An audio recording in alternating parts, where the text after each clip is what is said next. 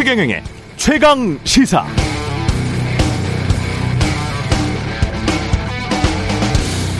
네, 지난 지방선거 때 정치인들이 한 말 중 제게 가장 혹했던 문구 오세훈 시장의 타워팰리스 같은 임대 아파트였고요. 지방선거 직후에 정치인들 인터뷰 제가 한 것 중에서는 성일종 국민의힘 정책위 위원장이 한 말. 지방선거 승리하고 앞으로 100일 동안 무엇을 가장 먼저 하겠는가라고 제가 질문을 했는데 여기에 대한 답변이었습니다. 보수 집권 여당 정책위 의장이 사회적 약자 보호, 약자 보호를 가장 먼저 하겠다. 이를 위해서 납품 단가 연동제를 빨리 실시해서 대기업 횡포로부터 중소기업을 보호하겠다. 이 말이 정말 기억에 남습니다.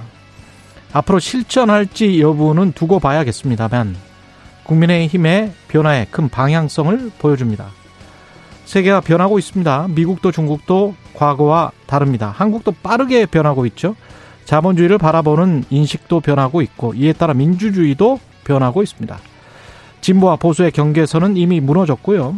탈진실, 탈정치, 그러나 신냉전이 다가오는 시대. 중요한 건 변화는 큰 시대가 일개 정당 한 세대 몇몇 정치인의 보폭에 따라 그 변화 속도를 달리 하지는 않는다는 점입니다. 변화의 시간이 닥치면 사람이 그 변화의 시간에 맞춰서 살아야 합니다.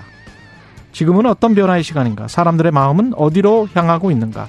그래서 정치인들은 어떤 길로 향해야 하는가? 그 방향이 자신들의 이상과 합치하는가? 그 방향이 어딘지 아직 동서남북도 구분하지 못하고 있는 정당이라면 당연히 낙오할 수밖에 없습니다.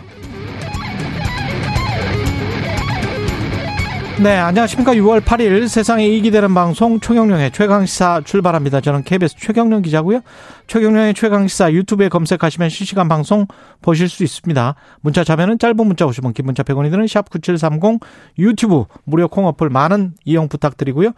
오늘 인터뷰 국민의힘 정진석 의원 그리고 김동연 경기도지사 만나봅니다.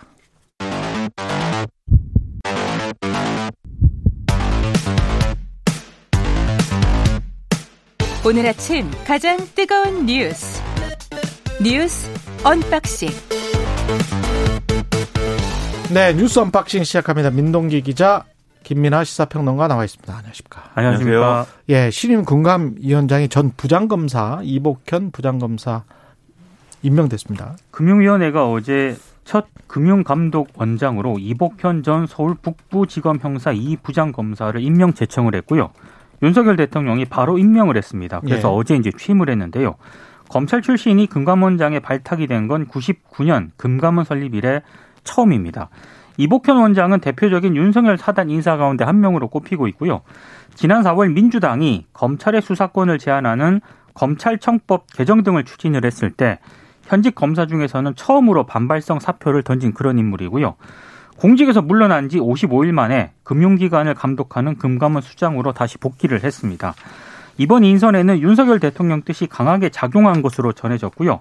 어제 출근길에 검찰 독식 인사 문제에 대해서 기자들이 좀 질문을 했거든요. 예. 여기에 대해서 우리 인사 원칙은 적재적소에 유능한 인물을 쓰는 원칙이다 이렇게 얘기를 했습니다. 적재적소에 유능한 인물 그렇습니다. 그러니까 동의하지 않는다 이런 취지의 발언으로 해석이 되고 있고요. 지금 윤석열 대통령은 지금까지 내각의 차관급 이상 임명직 7자리에 검사 출신을 임명을 했는데요. 검사, 검찰 수사관 출신 인사 6명은 대통령실에서 인사, 총무, 공직기강, 법률 등의 업무를 맡고 있습니다. 제가 아까 그 김동연 경기도지사라고 했는데 신분이 아직은 당선자죠. 네. 예, 당선인입니다. 네. 어, 참 복잡한 일입니다. 이게 무슨 얘기를 하고 있었죠? 네, 금감원장. 네. 음. 금감원장 갑자기, 이복현 가, 갑자기 경기도지사 얘기를 해가지고 아 죄송해요 네, 흐름을 흐름을 네. 놓쳤네요. 아 네. 흐름 내가 뺏, 뺏었는데 미안합니다. 아닙니다. 제 흐름은 제가 가져갑니다. 예, 그, 페이스 조절 잘하시고. 네, 예. 이복현 검사가 예. 전 정권의 어떤 검찰에 관한 정책이라든가 그다음에 그 연장선에 있는 뭐 이른바 검수한박 이 검찰 수사권 축소에 반발해가지고 멋지게 사표를 던졌는데 바로 이렇게 또 금감원장에 가는 게 제가 볼 때는 이복현 신임 금감원장 입장에서도 별로 이렇게 좀 좋은 모습은 아닌데 왜 이렇게 됐을까 의문인데 언론 보도를 잘 보면은 어, 윤석열 대통령이 어 계속 설득을 했다 이런 보도도 있어요. 이제 이복현 어, 신임 원장은 이제 거, 거, 거절을 했는데 예. 그런 맥락을 볼 때 윤석열 대통령은 확실하게 이 사람이 능력 있는 인사이다라고 생각을 하고 있는 것 같아요. 음. 그리고 이제 이런 보도의 내용도 있습니다. 금감원 내부 인사나 기획재정부 출신 등을 후보로 물색을 했는데 전문성 면에서 이 이복현 원장이 가장 높은 평가를 받았다. 그러니까 검사가 검사 출신 인사 검사가 이 기재부 관료라든가 금감원 내부 인사보다도 전문성이 높다라고 판단을 했다는 거예요. 음. 근데 그게 상식적으로 가능한 일인가 이거 좀 의문이거든요. 예. 그래서 이게 어 상당히 의문인데 근데 좀 뭐랄까요 단서가 이제 오늘 언론에 많이 좀 있는 것 같습니다. 조선일보에 이제 사회부 부장대우 칼럼이 실렸는데 오늘 신문들은 다 이 인사에 대해서는 비판적이에요. 어 제목이 권력기관 요직은 왜 검사가 독식하나인데 쭉 이제 이 글을 읽다 보면 이런 대목이 나옵니다. 어, 검찰총장 출신의 윤 대통령은 역대 대통령 중에서 우리 사정 시스템에 대한 이해도가 가장 높을 것이다. 민정수석실을 폐지한 상태에서 이런 식의 권력기관 인사를 한다는 것은 측근들로 권력기관을 네트워크화해서 전 정권 사정을 전방위로 진행하겠다는 뜻으로 해석이 된다. 이렇게 써 있고 이 검찰공화국 권력 사유화라는 야당의 비판, 권력기관 간의 상호 견제와 검증을 기대하기 어렵다는 우려는 당연하다. 이렇게 얘기를 하고 있거든요. 즉 금감원의 기능을 어, 어떤 사정이라든가 어, 어떤 문제가 생긴 거에 대한 어떤 적발, 처벌 이런 위주로 본 거 아니냐는 해석을 할 수밖에 없다는 것이죠. 근데 금감원 본연의 기능이 당연히 이제 어, 금융 사고라든가 뭐 라임, 옵티머스 사태 이런 것에 대한 어떤 어 이런 것을 제대로 이제 좀 처벌하는 것도 있겠지만 이런 사태를 첫째 방지하는 것이 있어야 되고 둘째로 금융기관의 건전성 이, 이 확보라든가 이런 것들에도 힘을 써야 되는 거거든요. 즉 예방이라든가 이런 부분에 힘을 써야 되는데 그런 부분에서 오히려 우려한 우려가 된다라는 목소리도 나오는 겁니다. 그래서 예를 들면 중앙일보 기사의 경우에는 제목이 금감 원장까지 검감 원장 윤 정부 요직에 검찰 출신 너무 많다. 이게 제목인데 이 기사에도 어 여당인 국민의힘 안에서도 그래서 불만이 적지 않다는 내용이 나오고 동아일보의 경우에는 어 이 금융사의 반응을 좀 실었는데 신임 원장이 금융 경제수사 전문성은 뛰어나겠지만 금융사 건전성 관리나 금융산업 정책에 대해서는 전혀 경험이 없다.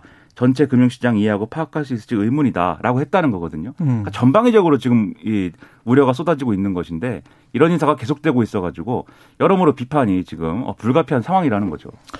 이복현 전 검사 신임 군감 원장에게만 타격을 가는 게 아니고요.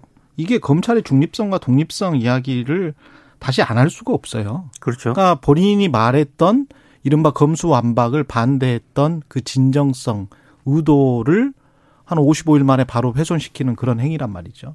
그런 행위를 아무런 꺼리낌 없이 지금 하고 있고 전 부장검사라는 그 타이틀 자체도 행정직이랄지 행정고시 본 그 특히 이제 이거는 재경고시를 본 친구들이잖아요. 그런 사람들이잖아요. 그렇죠.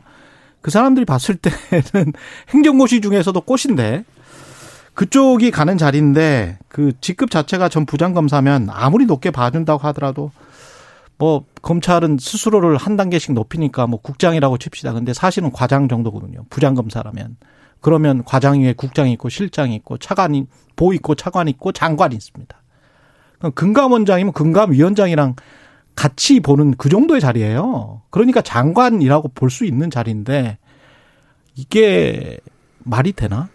수사를 많이 하고 공인회계사 자격이 있다고 잘할 수 있을까요? 그러면 노무사 자격 있고 탐사보도 많이 했던 제가 기자를 아는데 그런 사람은 노동부 장관 될 수 있습니까? 어, 뭐 그런 혹시 꿈이 아니 뭐 좌우지간 예, 뭐 어떤 경력이나 무슨 뭐 누구를 막 파헤치는 뭘 그 단편적인 거든요. 저도 탐사보도 기자 오래 했지만 다, 단편적인 것과 시스템을 아는 것은 전혀 달라요. 그렇죠. 그러니까 이게 예. 검찰의 독립성 문제도 일단 제기가 될 수 있는 그런 거고요. 예. 그리고 윤석열 사단 중심의 이 검찰 출신이 전면 배치가 됐지 않습니까? 예. 그러면 앞으로 윤석열 정부가 국정 운영을 어떻게 하겠다라는 것도 어느 정도 시사하는 바가 있는 것 같고 음. 특히 사정기관 곳곳에 이 검찰 출신들이 포진이 되어 있습니다. 근데 아까 김희아 평론가가 얘기한 것처럼 이게 국정 전 분야에서 혹시라도 이게 사정 정국을 좀 암시하는 그런 대목이 아닌가라는 것도 지금 의혹을 좀 사고 있는 부분입니다. 그러니까 기존의 어떤 시스템에서는 금감원이라고 하면 물론 금감원이 뭐 어이 뭐, 뭡니까 정부 부처는 아닙니다만 어쨌든 그렇다 할지라도 그런 데서 이제 여러 가지 금융권의 의심스러운 것들을 잡아내서 그런 것들을 수사 의뢰를 하면 그런 게 죄에 해당하는지 그런 것들을 검찰이 검찰이 이제 판단을 해서 또는 이제 어, 검찰이 아니라고 할지라도 다른 수사기관이 판단을 해가지고 그걸 이제 수사를 하는 거잖아요. 그러니까 수사는 수사이고 그렇죠. 그다음에 금감원의 업무는 고유의 업무를 하는 것인데 지금은 이제 완전히 어떤 그 어, 모든 기관이 검찰화 돼버리는 상황으로 비춰질 수도 있단 말이죠. 이렇게 가면 음. 그러면 거기에 대한 우려는 당연히 지금 민 기자님 말씀도 그렇고 오늘 대다수 언론의 지적도 그렇고 전 이 국가 기관의 어떠한 이제 수사 기관화의 우려 이런 것들은 나올 수밖에 없는 건데 여기에 대한 답이 있어야 되거든요. 그러면. 예. 근데 윤석열 대통령은 이제 능력 위주의 인사였다라고만 얘기를 하니까 오히려 그거를 긍정할 수 있는 얘기가 이게 돼버리는 겁니다. 그러면 그게 어떤 능력이냐 음. 이거를 묻을 수밖에 없으니까 그래서 오늘 이렇게 언론의 비판이 여러모로 나오고 있기 때문에 저는 윤석열 대통령이 직접 도어스태핑해서 얘기를 하든 음. 아니면 대통령실에서 얘기를 하든 이런 우려에 대해서는 뭔가 목소리가 있어야 돼요. 이 국민의힘 내부에서도 어 이렇게까지 하는 건 좀 너무하지 않느냐라고 지금 얘기를 한다는 거잖아요. 상당한 큰 우려가 제기가 되고 있습니다. 네, 검사들이 능력이 있겠죠. 근데 그 능력이라는 것이 다양한 능력을 가진 인재를 요소 요소에 배치하는 게 어떤 국가 리더로서의 또 능력이라고 봅니다. 그렇죠. 그렇죠. 예. 근데 한 가지 능력을 가진 사람들이 주로 모여 있는 집단이거든요. 글쎄요. 그 검사 출신들이 모든 것을 다 할 수 있다. 검사 만능론 그게 가능할까요? 그 법무부 인사정보관리단도 비슷한 이야기인 것 같은데 어제 이제 공식 출범을 했거든요. 근데 관리단 초대 단장으로 비검찰, 비법무부 출신을 단장으로 임명을 했습니다. 박행렬 인사혁신처 국가공무원 인재개발원 리더십 개발부장. 어, 굉장히 직책이 깁니다. 네. 아, 임명을 했는데 아무래도 현 정부 인사검증 라인이 검찰 출신 아니냐 이런 지적을 좀 감안한 것으로 보이는데 예. 문제는 관리단 파견 검사에 윤석열 대통령의 측근 인사들을 투입을 했거든요. 실제로 사회 분야 정보를 수집 관리하는 인사정보 일 담당관은 이동균 서울 남부지검 형사 3부장을 임명을 했습니다. 음. 그러니까 단장은 비검사, 비법무부 출신으로 임명을 했는데 핵심이었던 인사정보 담당관은 또 검사 출신입니다. 그리고 인사정보 이 담당관은 경제 분야 정보를 수집 관리하는데요. 이성도 국무조정실 평가 평가총괄 과장을 임명을 했거든요. 근데 논란이 좀 제기가 되고 있는 게 이명박 정부의 민간인 불법 사찰 의혹에 연루된 혐의로 검찰 수사를 받은 사실이 확인이 됐습니다. 예. 물론 아, 이성도 담당관은 불법 사찰에 관여한 혐의가 확인되지 않아서 기소는 되지 않았는데 문제는 일본 언론들이 제기하는 문제는요. 지금 인사정보관리단의 신산정보 수집이 자칫 수사에 활용이 되거나 사찰로 변질이 될 수도 있다 이런 우려가 나오는 그런 대목 아니겠습니까? 예. 그런데 하필이면 민간인 사찰과 관련해서 수사를 받은 인물을 경제 분야 검증 책임자로 임명하는 것은 조금 논란이 있다. 이렇게 문제를 제기하고 있는 상황입니다. 참 이게 어 분명히 이제 비검찰 출신을 어 이사정보 관리 단장으로 임명하고 그 다음에 이 언론 표현으로는 차이니스 월을 네. 이제 구, 구현을 해가지고 음. 정보가 이제 다른 데로 이제 넘어오지 않게 하겠다 이렇게 해서 우려를 불식시키겠다라는 점을 분명히 했는데 그 밑에 실무적으로 이제 가장 큰 권한을 가지는 그러한 자리는 또 검찰 출신으로 채웠다. 그리고 그 중에 또 한 명은 어, 이, 그 지금 말씀하신 대로 민간인 불법 사찰 의혹에 과거에 연루됐다는 의혹을 산 적이 있다.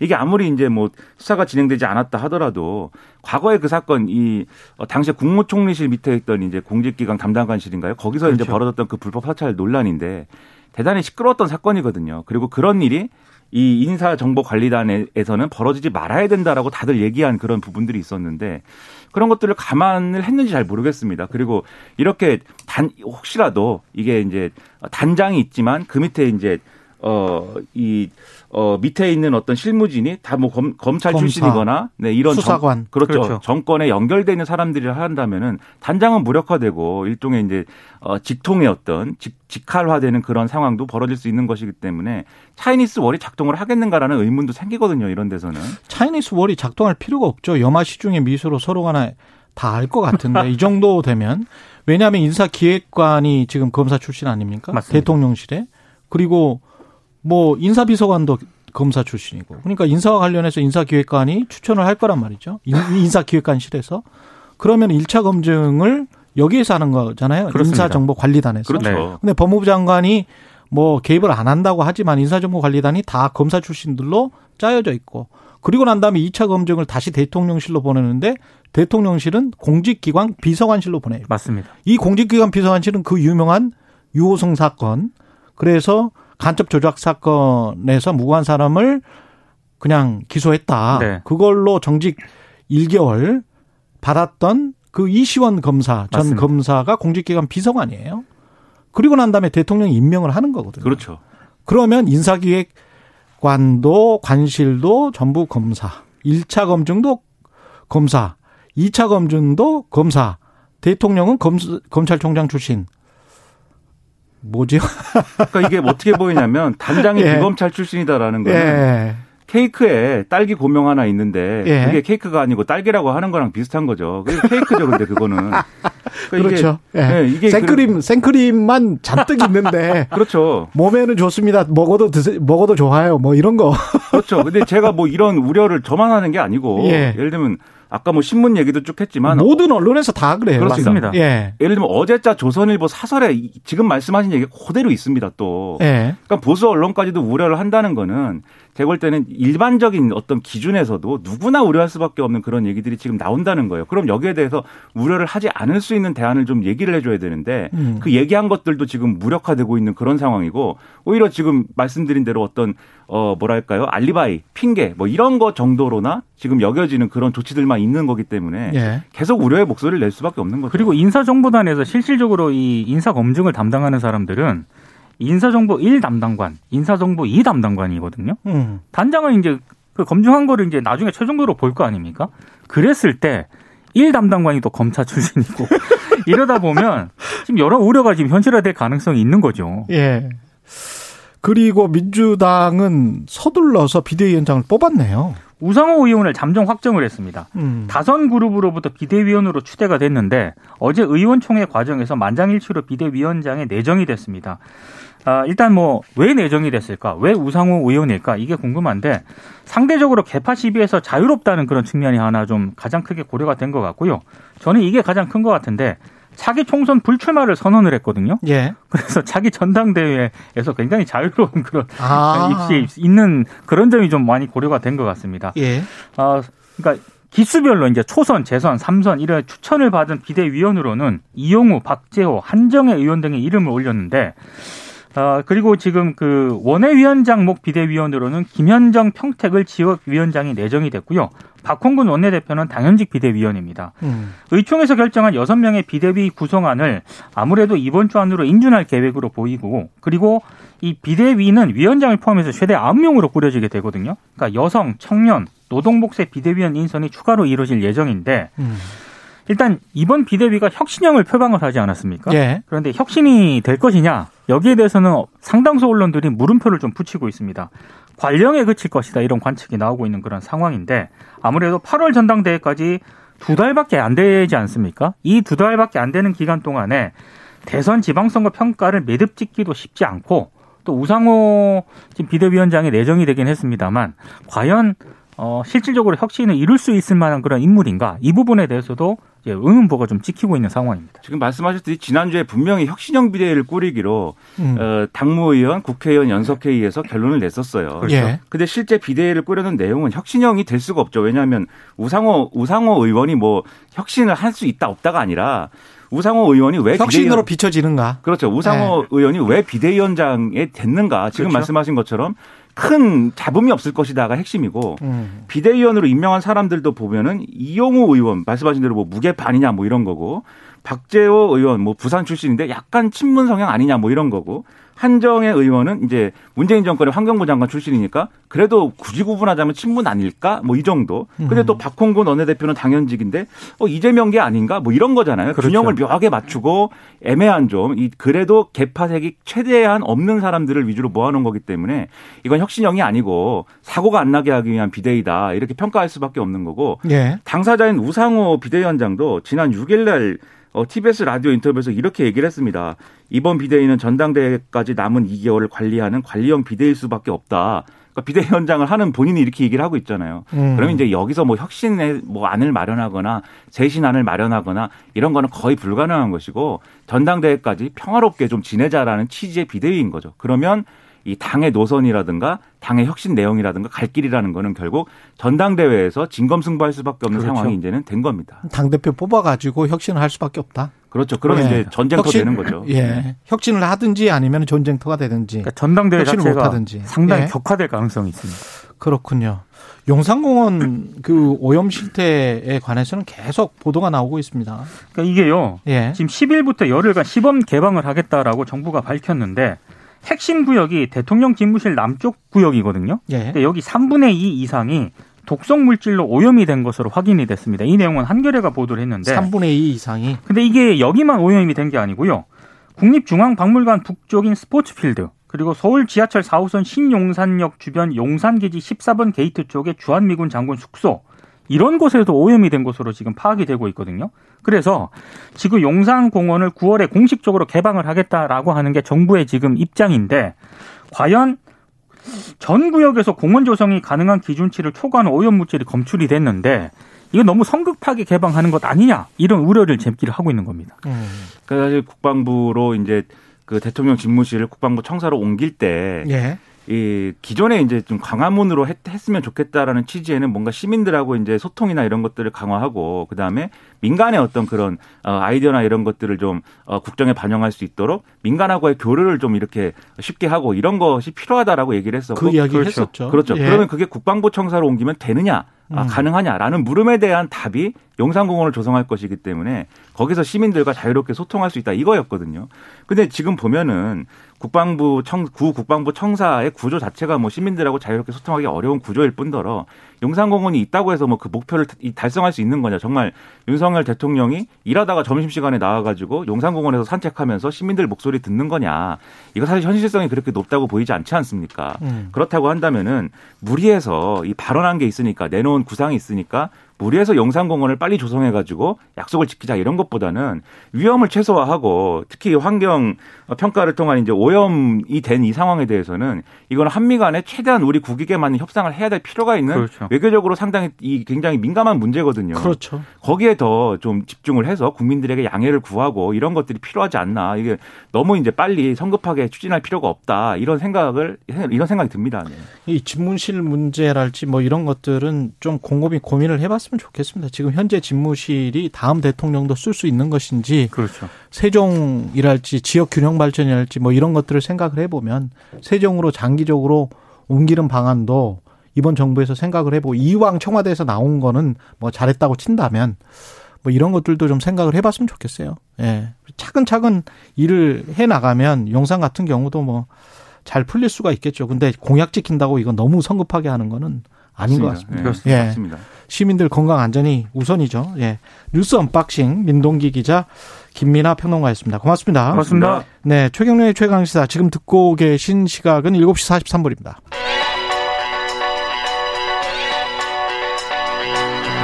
최강 시사 박대기의 눈.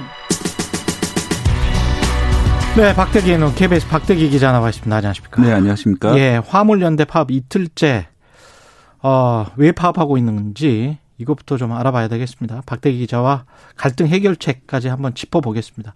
어제 물류 차질 상황부터 전해주시죠. 네, 먼저 수도권 물류 거점인 경기도 의왕 내륙 컨테이너 기지 같은 경우에는 컨테이너가 원래 4,300여 개 오가는데 어제는 평소 절반 정도 물량만 소화가 됐었고요.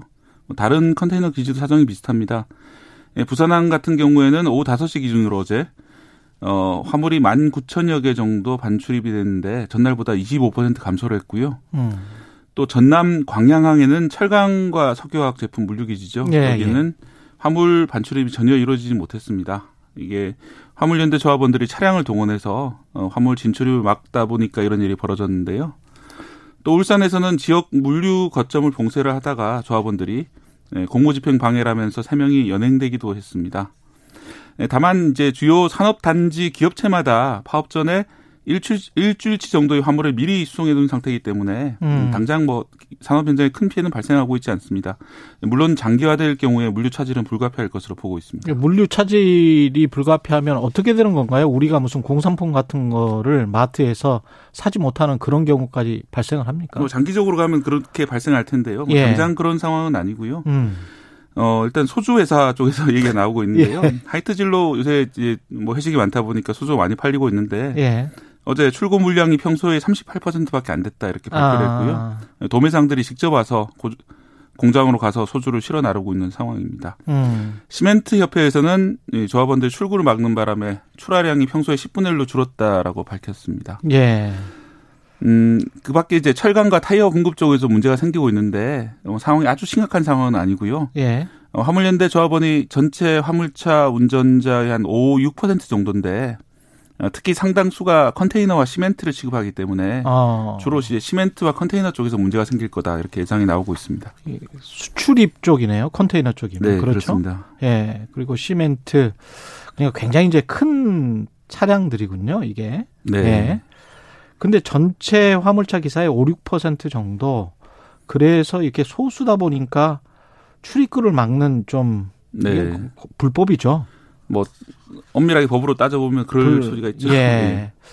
그런 것까지 지금 할 수밖에 없는 건데 왜 이런 좀 파업을 하는 건지 왜 하는 건지부터가 살펴봐야 될것 네. 같습니다. 예. 가장 쟁점이 안전운임제도 안전운임제 네, 안전운임제를 연장할 것이냐 음. 확대할 것이냐 이런 문제들인데요.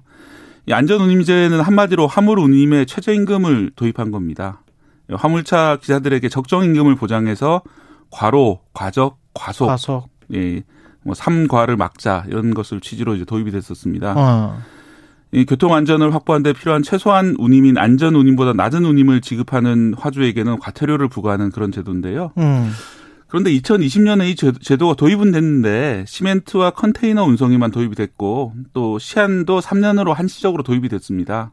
그럼 23년이면 끝나는 거예요? 아닙니다. 올해 2022년. 2022, 20, 21, 22. 어, 3년. 네. 예. 올해 말에 끝이 나는데 이 화물연대에서는 이 제도가 중요한 제도고 꼭 필요한 제도다. 그래서 연장을 해 달라는 것이고. 올해 연말에 끝나는데. 네. 예. 화주단체에서는 아, 연장해서는 안 된다. 이렇게 반대하고 있는 그런 상황입니다. 음.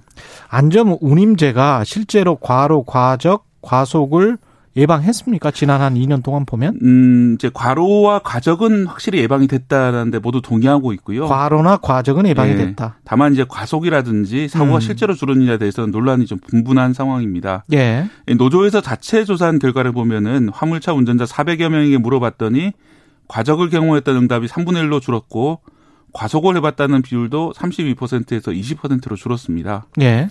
하지만 이제 교통연구원 분석 결과 좀 다른데요.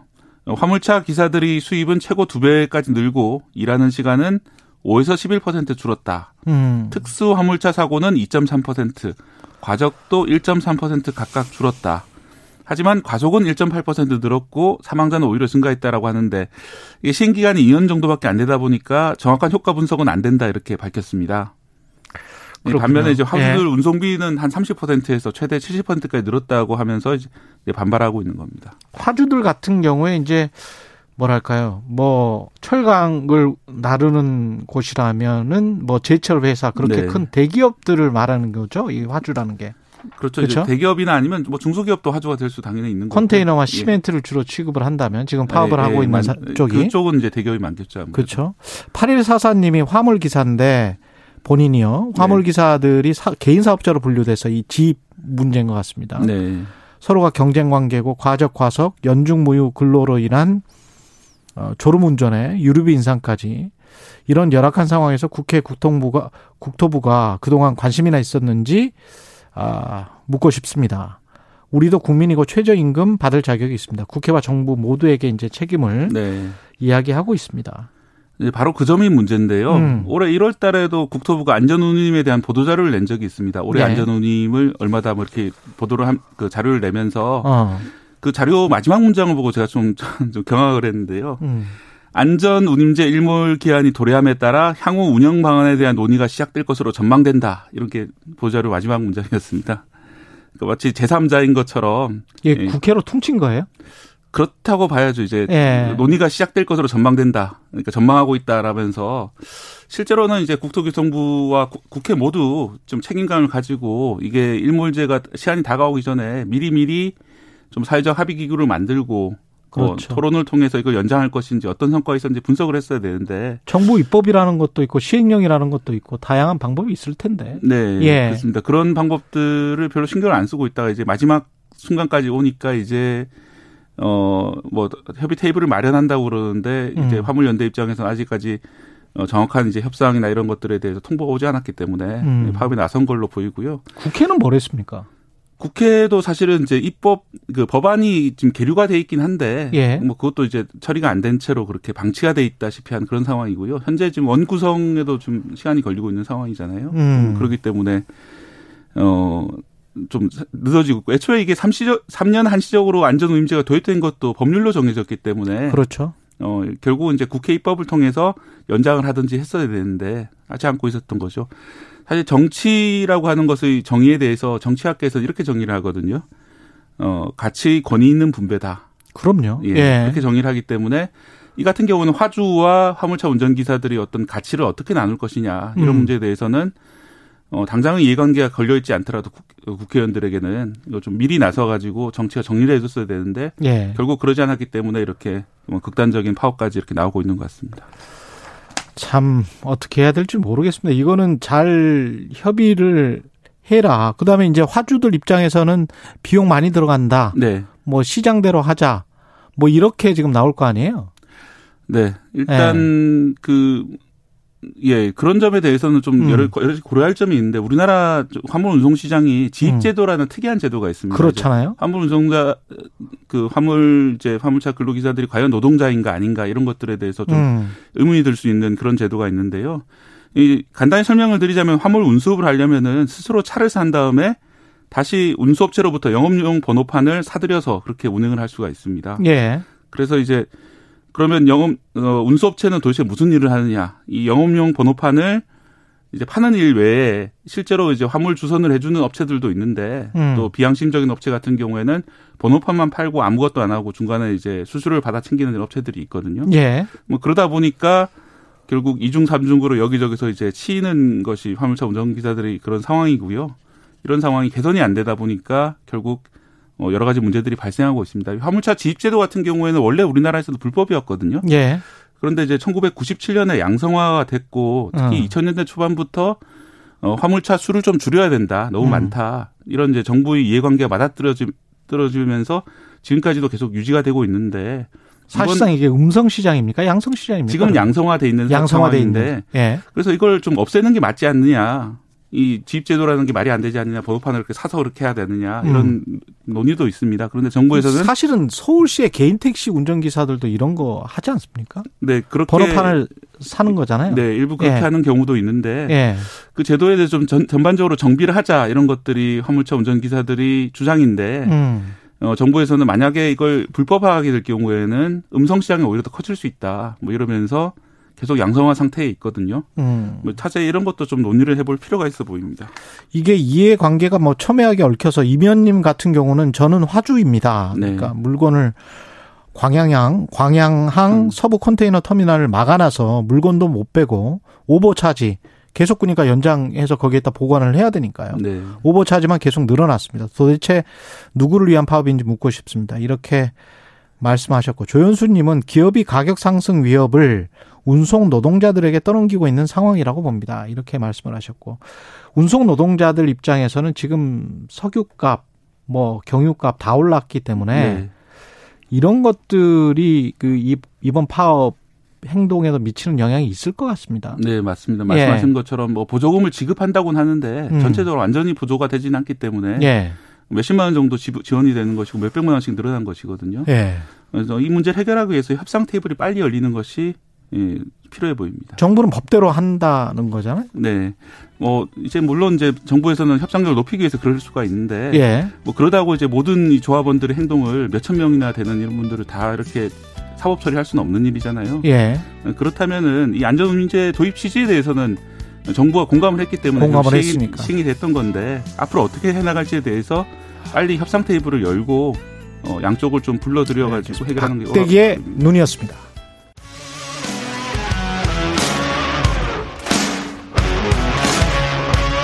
오늘 하루 이슈의 중심 최경영의 최강 시사.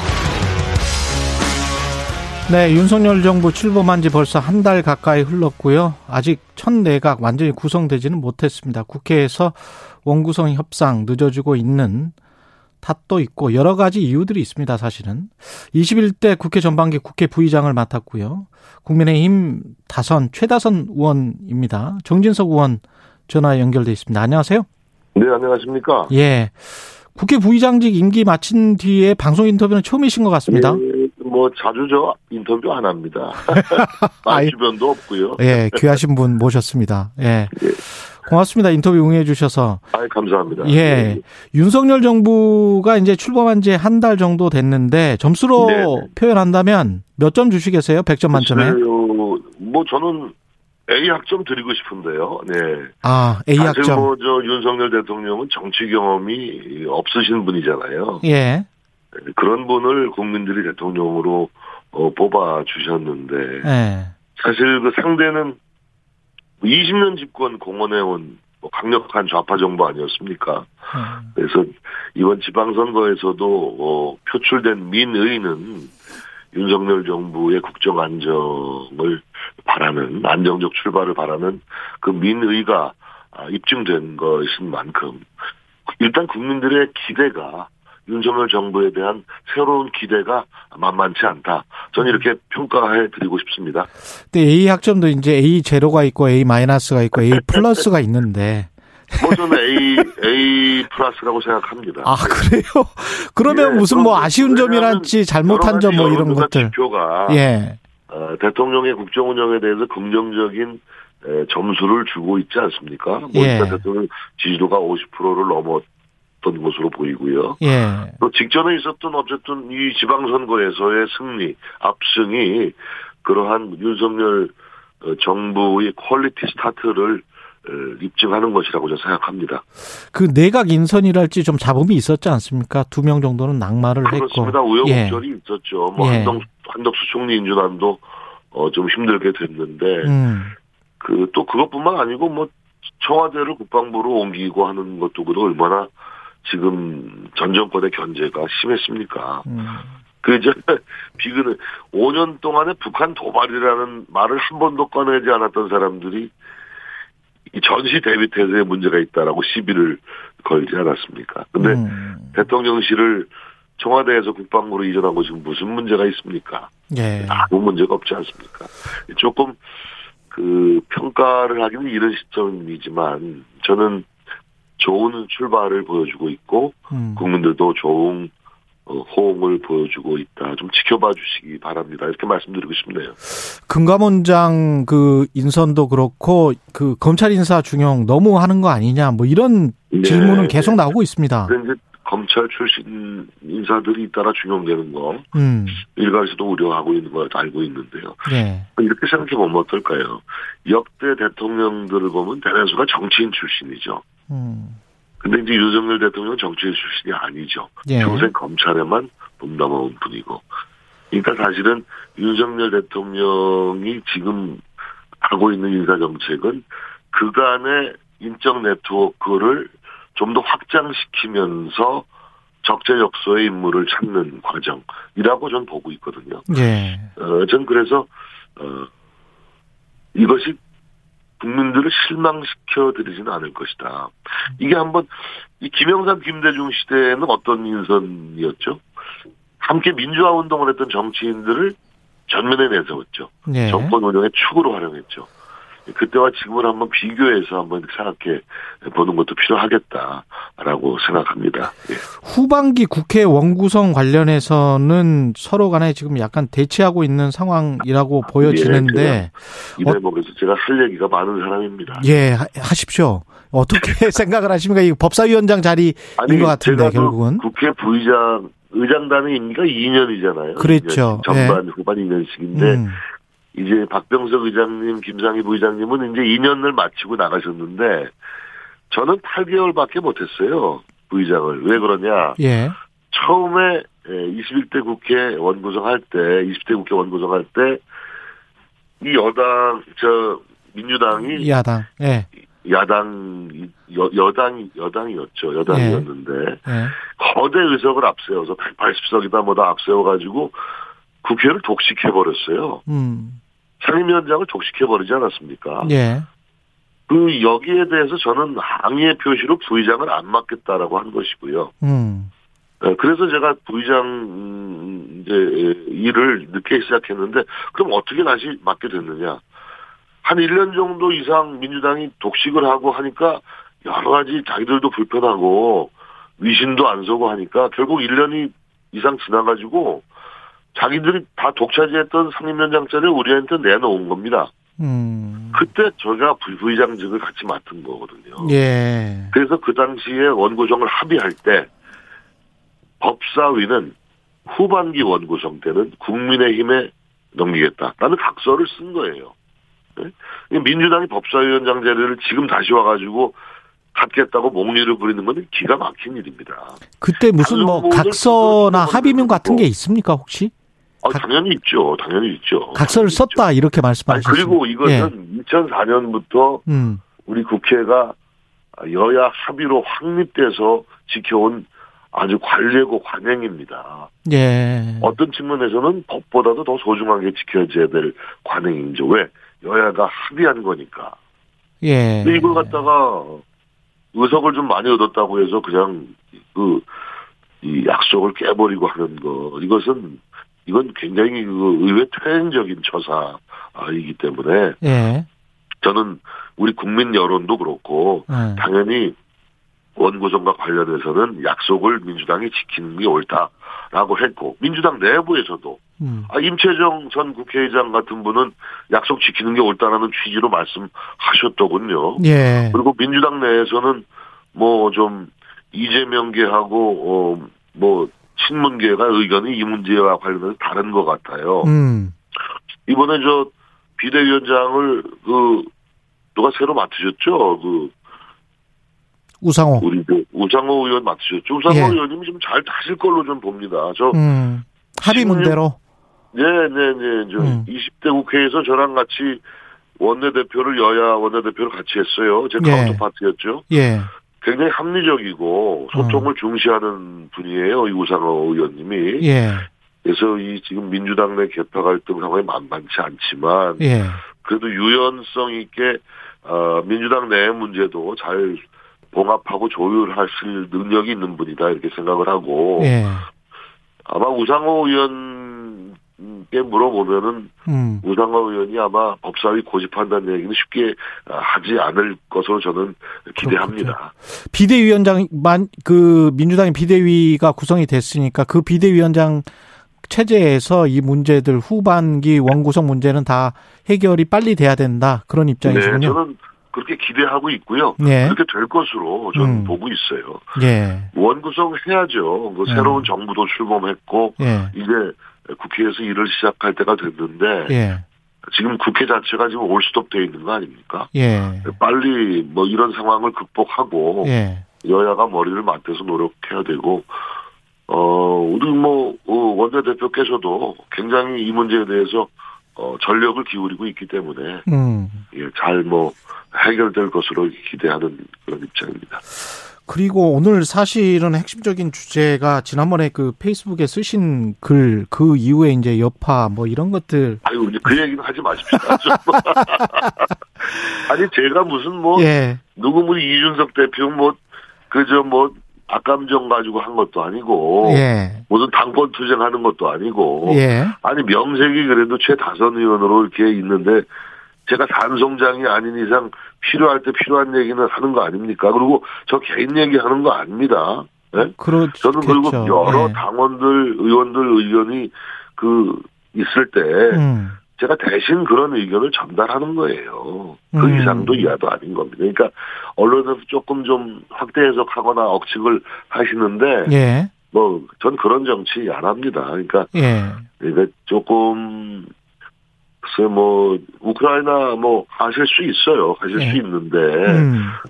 그 지방선거 직후에 과연 우크라이나를 제일 먼저 달려가는 것이 우선순위였을까. 음. 그거보다는 좀 우리 윤석열 정부의 기대를 건 지방선거의 민의를 다시 곱씹으면서 예. 집권 여당으로서 어떻게 하면 윤석열 정부를 튼실하게 뒷받침할까 하는 그런 집권 여당의 책임과 역할을 음.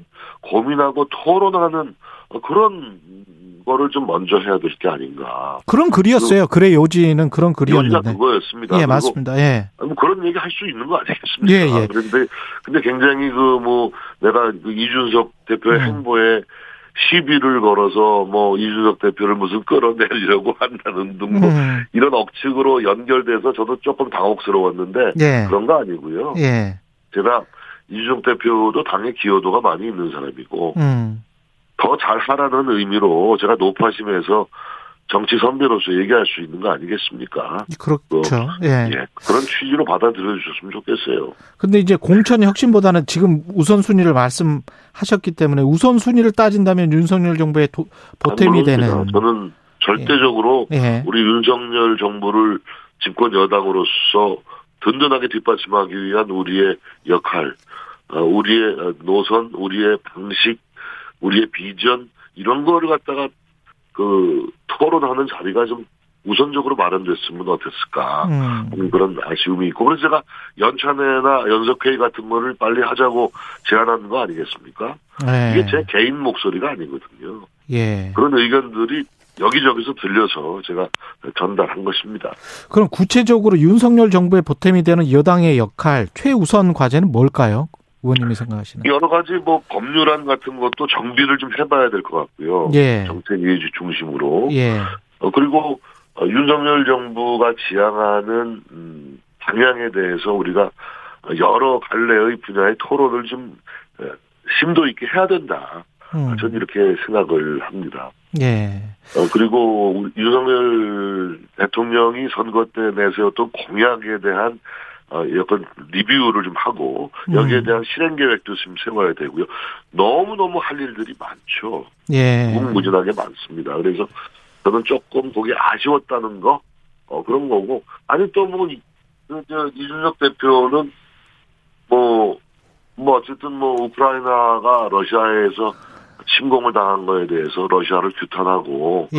우시라의 우크라이나의 어떤 참상에 대해서 정말 인도적 견제에 마음이 쓰이고 하는 것은 아, 다 누구나 마찬가지 아니겠어요. 그렇죠.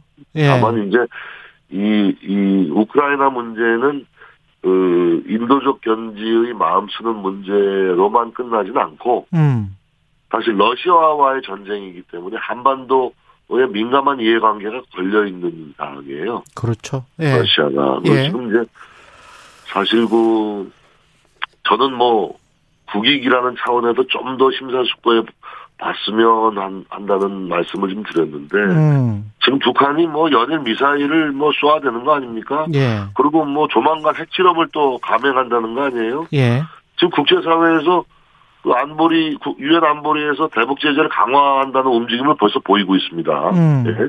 그런 준비가 지금 하고 있고 지금 썬킴 북핵 대사가 워싱턴 국무부 앞에서 성명까지 발표하고 그래요 지금 네. 굉장히 한반도 위기가 고조되고 있는 겁니다. 근데 의원님 지금 지금 연합 훈련이 지금 네. 진행되고 있고 그러면 네. 만일에 그 안보리에서의 대북 제재가 강화되고 할때 네. 우리는 러시아 협조가 좀 필요한 측면이 있거든요. 예. 이게 그래서 민감한 외교적 이해관계, 또 한반도 문제와 맞물린 이해관계가 있기 때문에 조금 우리가 어 러시아 뭐뭐 뭐 누가 누가 그랬나? 러시아를 뭐 역성든다 그랬나? 러시아를 두둔하고 역성든 적은 없고요. 거기는 이준석 대표가 저는, 예. 네, 저는, 예. 저는 외교부 우리 대한민국 외교부를 역성 들은 적은 있습니다. 예. 음. 역성 들고 있고요 지금도.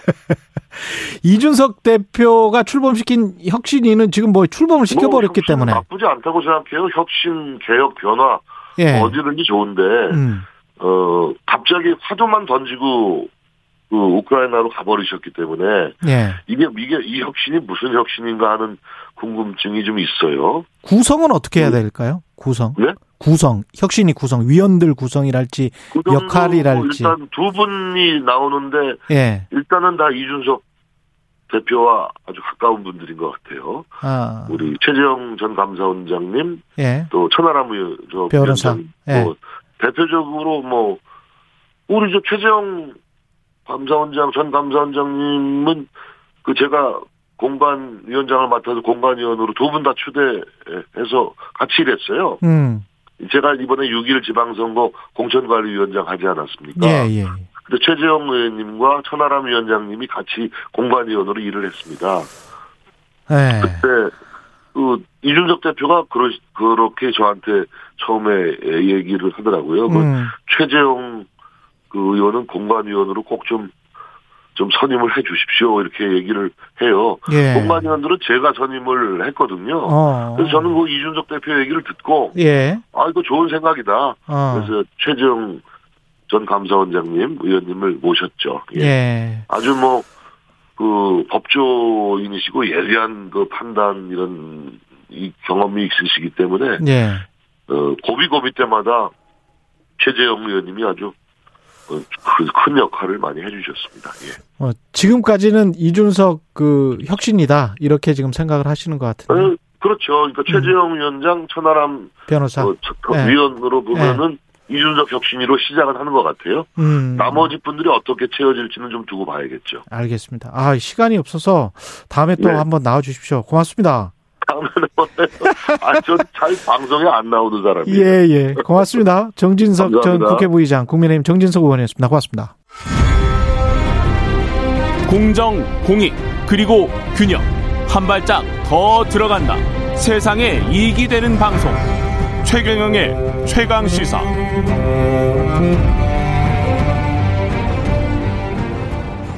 네, 이어서 경, 김동현 경기도지사 당선인 당선자 만나보겠습니다. 안녕하세요, 당선인님. 네, 안녕하세요. 김동현입니다. 예. 네. 막판에 대역전극을 이뤄내셔서 그때는 참 네. 기분이 어 정말 스릴이 있었겠습니다. 어떠셨어요? 예, 뭐 그 역전하기 전 제법 전까지는 뭐 저도 제법 몇 시간 동안 지는 줄 알고 있었고요. 예. 네 그러다가 또 막판에 기도님께 선택을 해주셔서 음. 너무 기쁘고 또 기회를 주셔서 정말 일을 열심히 했다는 각오를 가지면서 무거운 책임감을 느끼고 있습니다. 결국 뭐 왜 선택을 했다고 보십니까 경기도민이? 아무래도 뭐 이 경기도가 이제 1,400만 인구의 뭐 그 작은 대한민국이거든요. 네. 그러다 보니까 이 도정을 살피고 그 도민의 삶을 이렇게 좀 보다듬을 수 있는 일꾼이 필요하지 않겠냐 하는 음. 생각. 그래서 아무래도 좀, 어, 일을 제대로 할 사람을 뽑, 뽑아야 되겠다는 것과 또 그동안 살아온 이력을 보면서 뭐 제가 나름대로 정직하고 뭐 깨끗하게 살았던 그런 것도 좀 평가를 해주신 게 아닌가 싶고요. 또 도 전역을 다니면서 그 도민들과 많은 소통을 했는데 그런 진정성이 좀 어, 좀 받아들이지 않은가 이렇게 생각하고 있습니다. 예. 그, 전반적으로 선거 결과는 민주당 참패라고 봐야 되겠죠? 네, 그렇습니다. 네, 뭐 민주당에서 어 많이 그 국민의 선택을 받지 못한 것에 대해서 겸허하게 반성한다 생각합니다. 예. 선거 패배의 책임 둘러싸고 이재명 책임론 나오고 있는데 찬반이 뜨겁습니다. 어떻게 보십니까, 이 상황은? 제가 이제 뭐 경기도만 해더라도 전역을 다니면서 도민들 만나 뵈면은 민주당에 대한 실망을 표시하는 분도 많이 계셨고요. 예. 그렇지만 반면에 그 민주당에 대한 기대, 어, 건전한 야당으로서의 비판과 또 새 정부에 대한 견제와 균형 이런 많이 또 받았거든요, 동시에. 예. 그래서 저희가 우선 이번 패배에 대한 성찰, 지난 대선에 이어서 마찬가지죠. 음. 성찰을 좀 하면서 그 개혁과 변화에 대해서 민주당이 먼저 기득권 내려놓고 바뀌겠다 하는 것을 아주 그 아주 한골 탈퇴하는 마음으로 한다면은 다시 국민들의 지지와 사랑을 받을 수 있다고 생각을 합니다. 지금 뭐 음. 책임론도 뭐 필요하겠지만 그 정확한 페이를 좀 분석을 하면서 민주당이 예. 나아갈 이 변화 계획에 대해서 좀 힘을 모아야 되지 않을까 하는 생각을 하고 있습니다. 우세 우상호 비대위원장이 잘 할까요? 잘 하기를 기대해 봐야죠. 제가 뭐 그 저야 뭐 지금 입당한 지 두 달도 안 되는 새내기 당원인데요. 뭐 새내기 당, 원 예. 네, 당 사정이나 뭐 이런데 잘 알지도 못하지만 예. 어, 잘 하기를 기대하면서 어, 지켜보고 있습니다. 당장 비대위가 뭘 해야 될까요? 민주당이 뭘 해야 국민들이 점차 마음을 돌릴 거라고 생각하십니까? 우선 뭐, 그, 그, 아주 그 냉혹한 또 진정 어린 그 반성과 성찰이 필요하다 저는 생각합니다. 음. 뭘 잘못했고, 어떤 면에서 국민들로부터 선택받지 못했고 우리가 잘못한 건 무엇이고 하는 걸 해야 되겠고요. 네. 그다음에는 정말 민주당이 나아갈 방향들 제대로 된 민주당의 가치 우리 중산층과 서민층의 삶의 질과 민생을 위한 것 통합 어, 또 반칙과 특권 없는 사회 뭐 이런 민주당의 가치를 분명히 하면서 거기에 따른 우리가 고쳐야 할 것들에 대한 그 개혁과 좀 변화 이런 것을 어, 분명하게 좀 행동으로 보여준다는 생각하고 있습니다. 정치는 줄이고 권력은 나누고 정치판의 승자 독식 구조를 깨자 이런 주장을 계속 해오셨거든요. 지금 네 그렇습니다. 네. 당 정치 교체 추진위 위원장도 맡고 계시고 정치 교체를 계속 대선 때도 주장을 하셨 는데 어, 네, 네. 게 이제 정치 교체 이 시기의 정치 교체입니까? 뭐제 제 입장에서 말씀드리면 우선 저는 경기도에서부터 그 같은 걸 좀 실천에 옮기고 싶은 생각을 갖고 있습니다. 네. 어제 제가 국민의당, 아, 국민의힘, 그 경기도당을 방문해서 협치에 대한 제의를 했거든요. 아. 예, 예. 그러면서 곧 구성될 인수위에 국민의힘 인사를 좀 추천해달라 받겠다 이런 말씀도 드렸고요. 아, 인수위에 국민의힘 인사를 추천해달라? 네, 네. 네, 어저께 그 요청을 했고요. 그 다음에 예. 그 공약 중에서도 함께 한, 함께 낸 공통 공약은 말할 것도 없고, 음. 저희가 낸 게 아니지만 그 국민의힘이나 심지어는 정의당에서 낸 공약 중에서도 우리 도민들을 위한 거라면 저희가 같이 포함시켜서 추진하겠다는 식으로 해서 그 협치를 위한 그 공약 추진 특별위원회를 제가 인수위원회에다 구성하겠다고 얘기를 했습니다. 아. 그 국민의힘에서도 다 수용을 하셨고요. 저는 일단 경기도의 도정에서부터 그 같은 정치 교체 승자 독식이 아닌 어 권력 줄이고 나누고 하는 것부터 좀 해볼까 생각을 하고 있고요. 이것을 이제 중앙 정치로 확대하자면은 예.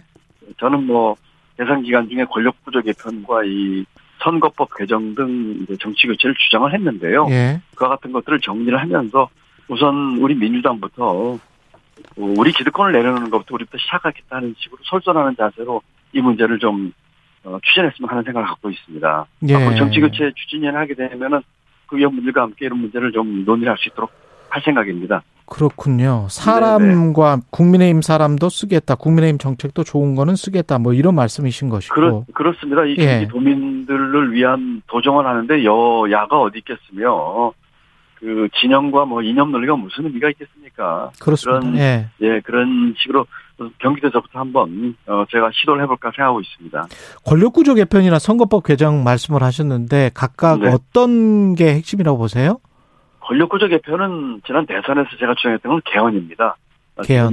이 대통령제를 어 바꾸는 개헌하자는 얘기를 했는데 이제 음. 대선에서 이제 지면서 이 문제가 이제 사실은 크게 그 이슈화 되기가 좀 쉽지 않은 상황이 됐지만 네. 그런 문제가 있고요. 정치 교체 정치 개혁은 선거법 개정 지금의 예.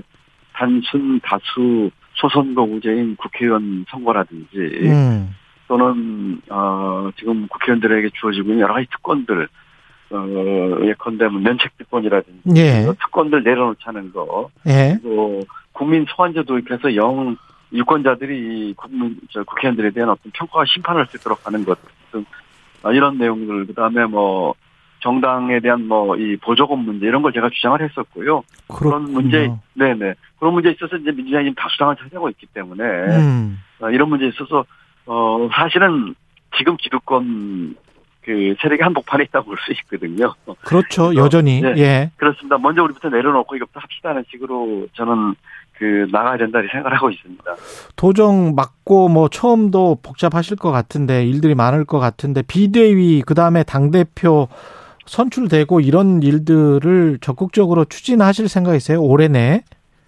저는 일단은 뭐 제 모든 그 시간과 열정을 경기도와 경기도민을 위해서 쏟는 게 그 도리이고 예. 경기도 그 일만 해도 제가 뭐 그 제 능력으로 정말 감당하기 어려울 정도로 제가 헌신해야 될 거라 생각을 하고 있습니다. 예. 뭐 모든 일의 우선순위와 어 저의 그 시간은 경기도와 경기도민을 위해서 헌신할 생각이고요. 다만 음. 뭐 정치교체 추진위원회 위원장을 맡고 있기 때문에 그 공동위원장이거든요. 예. 때문에 그, 그 위원회를 좀 활성화시켜서 모든 내용들을 테이블에 올려놓고 좀 토론하는 장을 만들어서 우리끼리 좀 정말 빡세게 한번 그 토론하면서 어. 당의 입장을 정리하자 하는 쪽에는 제가 그 참여하면서 기여할 생각을 하고 있습니다. 그렇지만 뭐, 뭐 최우선 순위야 저의 모든 시간은 경기도. 경기도 에 제가 이제 예 그렇습니다. 네. 경기도 가장 큰 현안 중에 하나가 경기 분도론 아닙니까? 북부하고 남부 나누는 것? 예, 예, 그렇습니다. 예.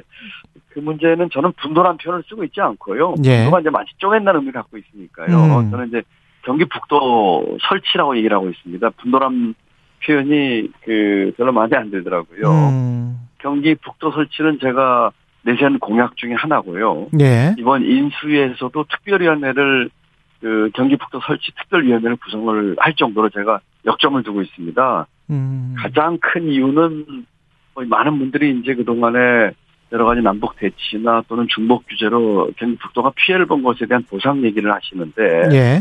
그 말도 틀린 말은 아니지만은 제가 생각할 적에 어, 가장 큰 북도 설치의 논리는 지금 대한민국에서 가장 성장 잠재력이 높은 것이 경기 북도라고 제가 확신했기 때문입니다. 음. 어, 제가 북도를 쭉 다녀보면서 어 거기 인구 한 400만 가까이 되고 우수한 예. 인적 자원 그리고 그동안에 중복 규제로 잘 보존된 환경과 여러 가지 여건들이 어 경제부총리까지 한 제 눈에로 보기에는 대한민국에서 가장 성장 잠재력이 높은 곳이다. 예. 이곳에 그 북도 설치, 또 규제 완화, 또 적절한 어, 지역에 많은 투자만 이루어진다면 대한민국 성장률 뭐 1, 2% 포인트 올리는 거는 뭐 어렵지 않게 올릴 수 있다.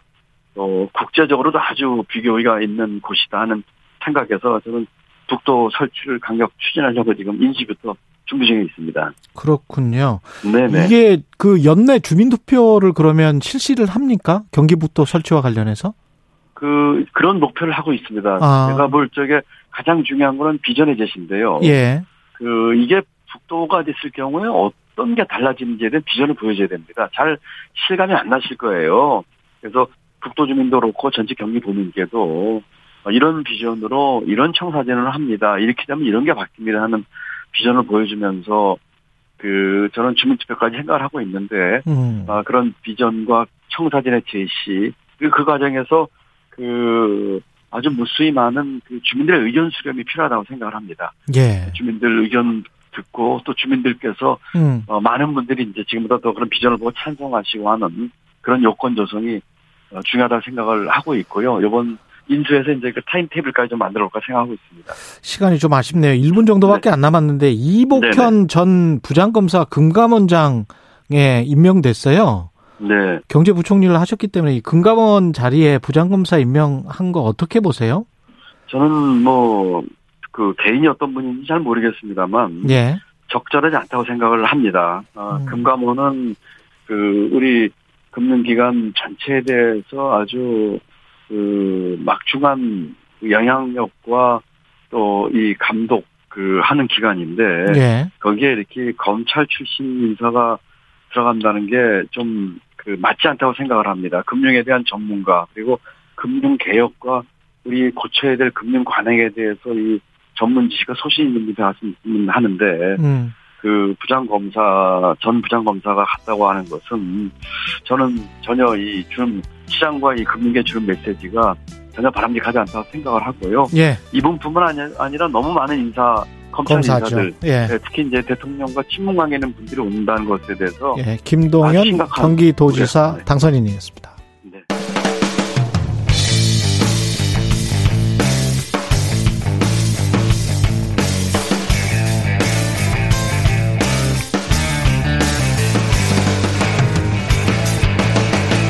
최경영의 최강 시사.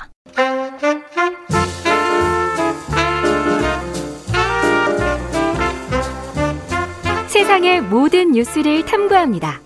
김준일의 뉴스 탐구 생활. 네, 화제가 되는 이슈를 깊이 있게 파헤쳐보는 뉴스 탐구 생활. 세상 모든 것이 궁금한 남자. 예, 김준일 뉴스톱 대표 나와 계십니다. 안녕하십니까? 예, 안녕하세요. 오늘의 탐구 주제는 사형제군요. 사형제. 이거 왜 들고 왔느냐. 네. 조금 뜬금없다라고 음. 말씀하실 분들이 있을 텐데 지금 헌법재판소에 다음 달에 얼마 네. 안 돼, 한 달도 안 남았습니다. 지금 음, 이 사형 제도가 헌법에 합치하는지 여부를 지금 헌법 소원이 제기돼 가지고 헌법 소원이 제기됐군요. 예, 이거를 7월에 2000, 2019년에 제기된 거예요. 2019년에 제기됐고 이제 다음 달에 한다는 다음 달에 거죠? 얼마 안 남았어요. 예. 그래서 이거를 조금 지금 어떤 상황인지 그리고 뭐 통계 다른 나라의 사례 음. 뭐 기타 등등해서 한번 생각해 볼 거리를 한번 어, 가, 어, 던지기 위해 가져왔습니다. 생각해 볼 거리가 많은데 음. 일단 청구한 사람이 특이하네요. 예. 부천 부모 살해 사건의 그 당사자인 그 범인인 윤모 씨예요. 2018년에 자신의 부모를 살해해서 1심에서 법정 최고형의 사형을 구형을 받았거든요. 사형을 구형받은 당사자. 예, 1심에서. 그런 다음에 위헌 법률 심판을 제청을 했는데 법원이 기각을 했어요. 이거는 법원에서는 아니다. 어. 아, 기각이다라고 한 다음에 그 다음에 헌, 헌소를 낸 거죠. 헌법소원 심판을 내 가지고 헌재에서 이제 이거를 받아들였는데 이게 좀 재밌는 게 있어요. 뭐가 예. 있냐면은 이분이 2심에서 무기징역을 받았습니다. 그럼 자기는 이제 대상이 아니잖아. 아, 자기도 대상이 아니고요. 예. 자격이 없어지는 거예요. 원칙적으로 보면. 그러네요. 예. 예. 원칙적으로 보면은 자격이 음. 없어지는데 이거를 헌, 재가 받아들인 거예요. 그거는 한마디로 얘기를 하면은 음. 적극적으로 음. 한번 검토를 해보겠다. 해보겠다. 라는 거예요. 그래서 지금 이거를 지금 세 번째입니다. 헌재가 헌법재판소가 이거를 지금 어 위헌 여부를 놓고 판단을 하는 게 1996년에 한 번, 2010년에 한 번, 그리고 2022년에 한 번. 대략 보면은 한 15년 정도 마다 음. 한 번씩 지금 대략 하는 것 같아요. 예. 그래서 그때 당시에 말씀을 드리면은 96년에는 7대 2로 합헌이 나왔어요. 7대 2로 사형제는 뭐 합헌이다. 어. 예. 헌법에 합한다. 96년에. 예. 그리고 2010년에는 5대 4로 합헌이 나왔어요. 아, 점점 줄어들고 있구나. 예. 예. 그래서 이번에는 3대 6이 나오면 그러니까 위헌이다가 6이 나올 경우에는 이제 위헌이 되는 거잖아요. 그렇습니다. 어떻게 될지 모른다. 점점 이 사형제에 대해서 부정적 인식 그리고 이게 조금 여러 가지 문제가 있다. 뭐 이런 것들이 이제 사회 전체적으로 그렇고 이뭐 헌법 재판관들한테도 음. 조금 그런 인식들이 퍼지고 있다. 뭐 이렇게 봐야 될 것 같아요. 주요 쟁점이 뭘까요? 일단 쟁점. 예. 일단은 사형제가 헌법 10조에 규정하는 인간으로서의 존엄과 가치에 위반되는지 음. 그리고 생명권의 본질적인 내용을 침해하는지 이 두 가지가 지금 이 윤 씨가 이제 제기를 한 거예요. 예. 그러니까 한마디로 얘기를 하면은 인간의 생명은 두 번째부터 말씀드리면 인간의 생명을 뺏을 권한이 어디에 있느냐. 인간에게 인간, 있느냐? 예, 인간에게 있느냐. 생명권은 타고난 것이다. 천부적인 권리라라는 거예요. 그리고 이제 인간으로서의 존엄과 가치에 위반된다라는 거는 이게 무슨 얘기냐면 한마디로 얘기하면은 오판을 할 수도 있다라는 거예요. 예, 오판할 수도 예, 있다. 예, 법원이나 이런 그렇지. 게 예를 대표적인 게 뭐 오판이거나 의도적인지 모르겠으나 옛날에 인혁당 사건. 그렇죠. 사형 그렇죠. 선고 그렇죠. 받자마자 그 다음에 바로 사형 집행됐잖아요. 예. 다음 날. 예. 그러니까 이게 나중에 다 재심 청구해가지고 다 명예회복이 됐거든요. 그런데 예. 뭐다 죽었는데 뭐 합니까? 그렇죠. 사법 살인이라고 하죠. 그래서. 그러니까요. 예. 이런 어, 것들 때문에 이제 예. 문제가 있다. 이거는 헌법에 위배된다라는 게 이제 그 쟁점이 된 거죠. 누구나 다 권리를 가지고 있기 때문에 제가 이런 어, 마음을 가지면 안 되는데. 음. 부모를 살해한 당사자가 이걸 또 헌법소원을 청구를 했다는 게 약간 좀 괘씸하기도 하네. 이거 내용 들으면 예, 다 괘씸합니다. 예, 여기에 논리는 그렇다고 치더라도 같이 좀, 예. 올린 사람이 있어요. 이번에 헌법소원에 같이 올린 사람이 정모 씨인데 예. 삼척 신혼부부 엽총 살인 사건이 있었어요. 저도 이거 찾아보니까 알겠더라고요. 1999년 1월에 있었는데요. 예. 이게 뭐냐면은 신, 신혼부부가 비포장도로에서 승용차로 먼지를 날리며 자신의 자를 추월했다라고 해가지고 가, 찾아가가지고 엽총을 발사해가지고 20대 부부를 살해 살해한 거예요 이 사람 이 사람이 먼지 날렸다고? 예예. 예. 추월해서 먼지 날렸다고? 예. 그러니까 약간 아. 분노 조절 장애, 뭐 정신 이상인지 정확하게 모르겠습니다. 이건 그런 사람인데 이 사람도 지금 사형 집행이 안 되고 있는데 이 사람도 같이 이름을 올린 거예요. 신혼부부를. 예, 예. 그러니까 이번에 헌소를 같이 올렸어요. 그러니까. 아니 그러니까 이게 감정적으로는 감정적으로는 진짜. 별로 이렇게 설득이 안 돼요 사실은 네. 설득이 안 되는데 음. 논리적으로 말을 하면 존엄과 가치에 위반될 수 있다 생명권의 본질적 내용을 침해한다 인간이 인간을 사법적으로 뭐그 논리도 맞는 것 같단 말이지. 음, 그러니까 우리가 한번 생각해 봐야 된다라는 예. 거를 이제 말씀을 드린 거고요. 종교계와 인권위는 뭐 지금 사형제 폐지를 촉구해 왔고 사실은 2019년에 이제 이게 헌소가 제기가 되면서 예. 그때부터 의견을 적극적으로 내기 시작했어요. 그래서 이제 천주교가 가톨릭이 이거에 대해서 적극적으로 나섰거든요. 그래서 한국 천주교 주교단 음 27명의 전원이 2020년에 사형제도는 위헌 결정이다, 위헌 음. 위헌이다라는 의견서를 헌법재판소에 냈고요. 예. 국가 인, 국가인권위원회도 지난해 사형조 폐지해야 된다라고 해서 헌법재판소에 의견서를 냈습니다. 음. 그리고 또 2019년에는 국제 엠네스티 또 의견서를 냈고요. 2020년에는 국제 사형제 반대 위원회도 헌법 한국 헌법 재판소에 계속 헌그 사형제는 위헌이고 위헌 소지가 있다라는 의견서를 지금 계속 내고 있어요. 인권 단체들은 어, 국내 국제 할 것 없이 계속 그렇죠. 지금 이게 이제 이제 쟁점이 되고 언젠가는 열리니까 어. 이런 것들을 지금 계속 내고 있는데 음. 윤석열 대통령 음. 입장이 좀 궁금하잖아요. 예. 지난 대선 후보 시절에 국제 엠네스티 한국 지부에서 물어봤어요. 그러니까 이렇게 얘기했습니다. 완전한 사형제 폐지는 사회의 성숙한 합의가 필요하다. 이렇게 얘기했거든요. 이거는 존속시키겠다는 얘기예요, 사실상. 그러네. 그러네. 그리고 한동훈 법무부 장관. 네. 인사청문회 준비할 당시에 형사 정책적 기능과 국민 여론 등을 종합 검토해 신중하게 접근할 문제. 예. 이것도 존속시키겠다 얘기입니다. 예. 놔두자. 예. 예. 뭐 일단 법을 집행하는 사람들, 뭐 예. 검사들 뭐 이렇게 때려잡고 뭐 이런 분들은 사실은 예. 이걸 냅, 냅둬야 된다 이런 분들이 상당히 많아요. 흉악범들을 좀 가까이서 보면은 그렇게 될 것 같아요, 제가 보기에. 근데 법적 안정성이나 측면도 있고 일단 보수적으로 법을 다루면 보수적으로 생각할 수밖에 없을 것 같습니다. 그래서 예. 법무부에서도 지금 이게 그 의견서를 냈어요. 음. 어, 사형된 존속돼야 된다라는 네. 건데 그 이유는 사형제 폐지 여부는 국민과 입법자가 결정을 해야 된다. 국회에서? 예, 국회에서 네. 결정을 해야 된다라는 음. 내용이고 그리고 사형제가 생명권의 본질적 내용 침해하지 않는다. 그리고 사형제가 존속함으로 인해서 달성되는 공익이 굉장히 크다. 뭐 음. 이런 얘기예요. 그리고 오판 그렇지, 약간 그래도 무서울 수 있잖아요. 예. 네. 그리고 오판 가능성은 어느 100% 완벽한 사법제도는 없다라는 거예요. 오판 가능성은 항상 있기 때문에 그거는 제도 개선을 통해서 해야 되는 거지 사형제를 없앤다고 이게 뭐 오판 가능성이 이, 있느냐, 뭐, 뭐, 예, 뭐 없어지느냐, 없어지느냐, 뭐뭐 뭐 이런 거죠. 법무부의 입장은 어쨌든 이제 존속 그래서 이미 의견서를 내서 헌재가 그거를 다 지금 보고 있는 상황입니다. 헌재가 세부적인 판단에 어떤 변화가 있을지 참 주목이 되네요. 음. 헌재는 어떻게 판단할지. 근데 헌재에서 판단을 하면은 그걸로 끝나는 거잖아요. 그렇죠. 끝나죠. 네. 그럼 법을 이제 바꿔야죠. 뭐 합헌이다 아니면 위헌이다 이렇게 예. 하는 걸로 이제 끝나는 거겠죠. 그러니까 합헌이라고 하면은 또 예, 나중에 또 좀 나중에 시간이 지나서 또, 또 나올 수가 있고 예, 한참 뭐 15년 뒤에 예. 지금 주기로 봤을 때는 한 15년마다 음. 한 번씩 하고 있으니까 근데 중요한 거는 이겁니다. 지금 문재인 정부에 들어서 가지고 헌법재판 재판관들이 상당히 진보 성향의 음. 사형제에 부정적인 분들이 많이 들어갔어요. 그래서 성향, 성향이 인사청문회를 하잖아요. 음. 물어보잖아요. 지금 그 다섯 명 유남석, 문영배, 이미선, 이석태, 이은혜 재판관은 이미 사형제 폐지에 동의하거나 적극 검토하겠다. 이뭐 이 사람만 다섯 명이에요 지금 그러면. 아 그렇군요. 그리고 한 명 더 지금 김기영 재판관도 진보 성향으로 분류가 되고 있어서 이번에 잘하면은 사형제 예, 여섯 명 그럼 여섯 3대 6으로 그러네. 어, 될 수도 있다. 이런 이제 관측들이 나오는 거예요. 그래서 음, 그 사형제를 유지하고 있는 나라 또는 폐지하고 있는 나라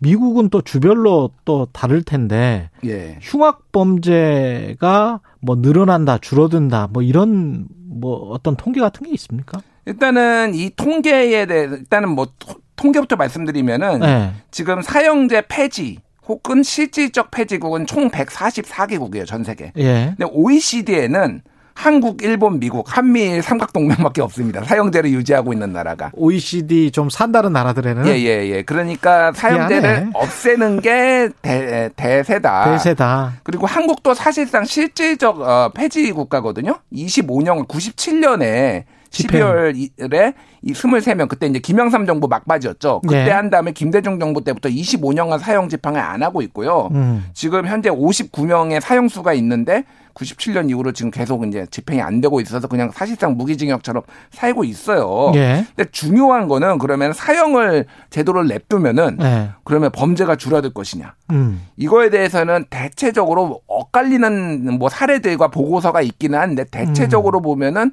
상관관계가 없다. 인과관계가 없다라는 거예요.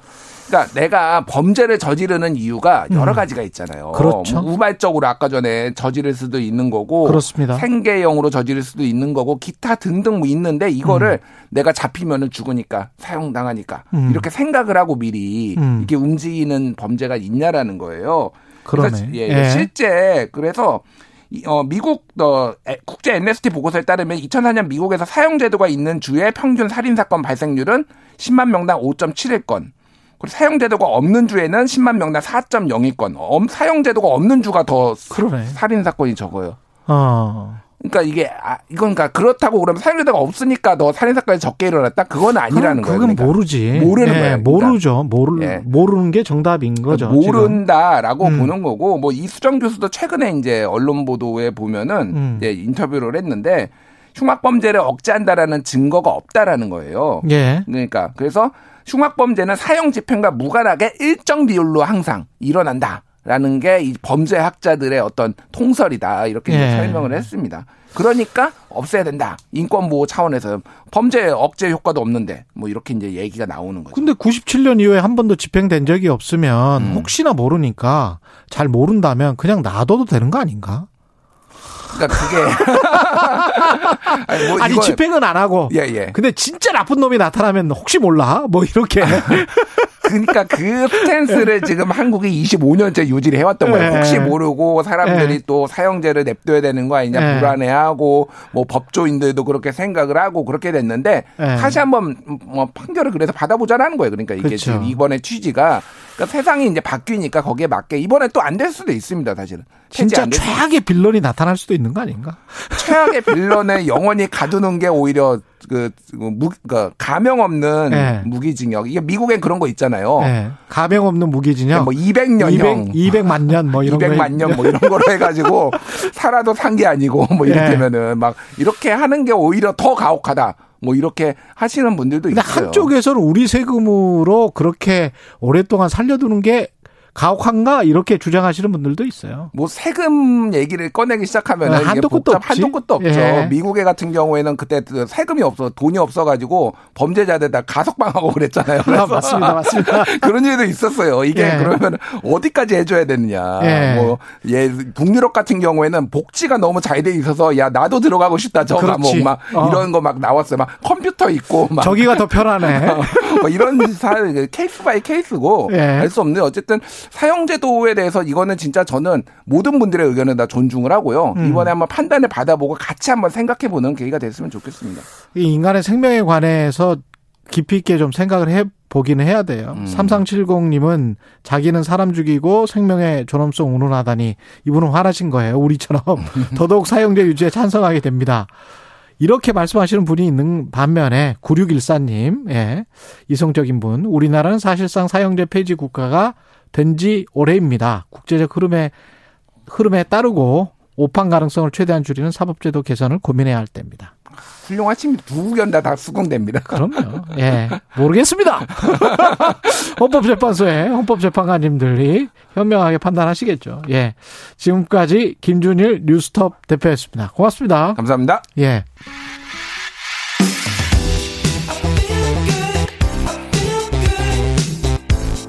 세상에 이익이 되는 방송 최경영의 최강 시사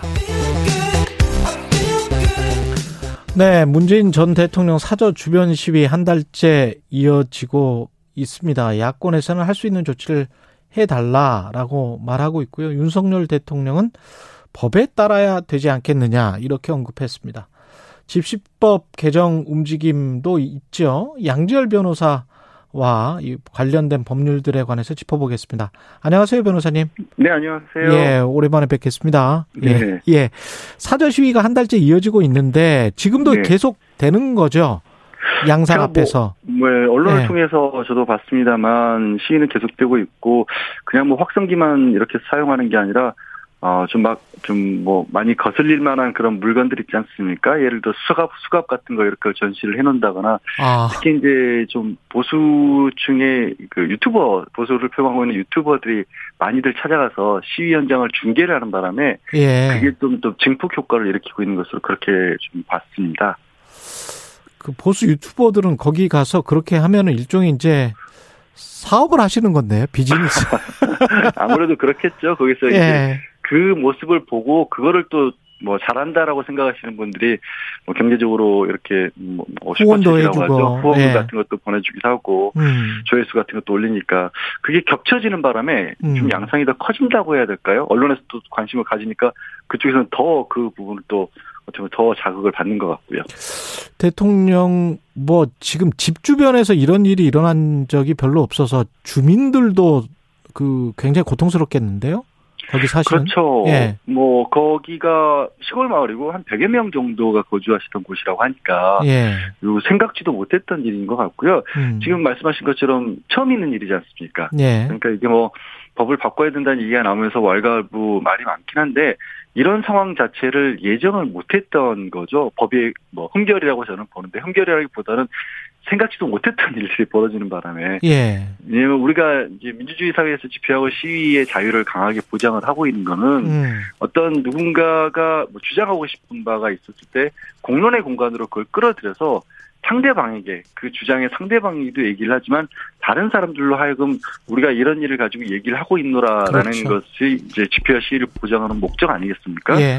근데 그거는 공적인 어떤 주제를 가지고 공적 공간에서 벌어지는 일인데 음. 갑자기 사실은 이제는 이제 자연인으로 돌아간 전직 대통령 그리고 거기서 더 나가서 뭐 예를 들어서 아직까지도 뭐 법적으로 문제가 있는 사안이 있다거나 이런 것들이 있다 모를까 그런 것들과는 지금 전혀 벗어나 있잖아요. 예. 그, 그래서 정치적인 어떤 주장이라든가 집회 시위의 대상이 되기 어려운 지금 공간에 가서 시위들을 하고 있는 거거든요. 음. 그러니까 이제 집시법에도 어, 기존의 법에는 이런 상황이 예정이 안 돼 있던 거죠.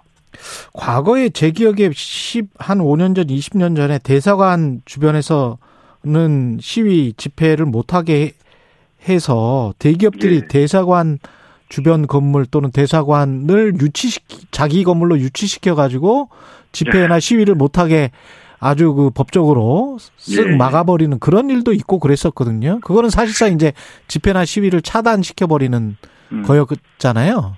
예. 예. 그러니까 그런 취지가 어, 그 이제 어떤 걸 이용한 거냐면 예. 지금도 이제 뭐 대통령 사저라든가 관저라든가 복잡하죠 그 산부인들의 사저 자택이라든가 외교관 공관 같은 거는 뭐 100m 이내 접근 시위를 못하도록 하고 있지 않습니까? 그렇죠. 그건 뭐냐면 그분들은 이제 공적인 역할에서는 분명히 집회나 시위의 대상이 되는 거죠. 예. 하지만 설령 그런 분들이라고 할지라도 사생활은 보호해줘야 될 거 아니에요. 그렇잖아요. 예. 예. 그러니까 그분들에 대해서도 아, 100m 이내 접근하지 말라라고 했었고, 음. 이제 청와대에 지난번에 뭐 최근에 이제 대통령 집무실 용산으로 옮겼지만 청와대에 있을 때는 그래서 청와대 주변 100m까지 못 가도록 했던 게 거기는 이제 사저와 그 공식적인 업무라는 공간이 같이 있는 곳이었기 때문에 그렇게 됐던 거거든요. 예. 그래서 최근에 이제 경찰에서 현재 용산 대통령 집무실에도 100m 가까이 못 오도록 막았다가 법원에서 여기는 사저는 상관 없는 곳이기 때문에 거기는 집무실이니까 예, 예. 집무실이니까 그렇게 막을 수 없다라고 했거든요. 그러니까 음. 그러니까 여기서 드러나는 게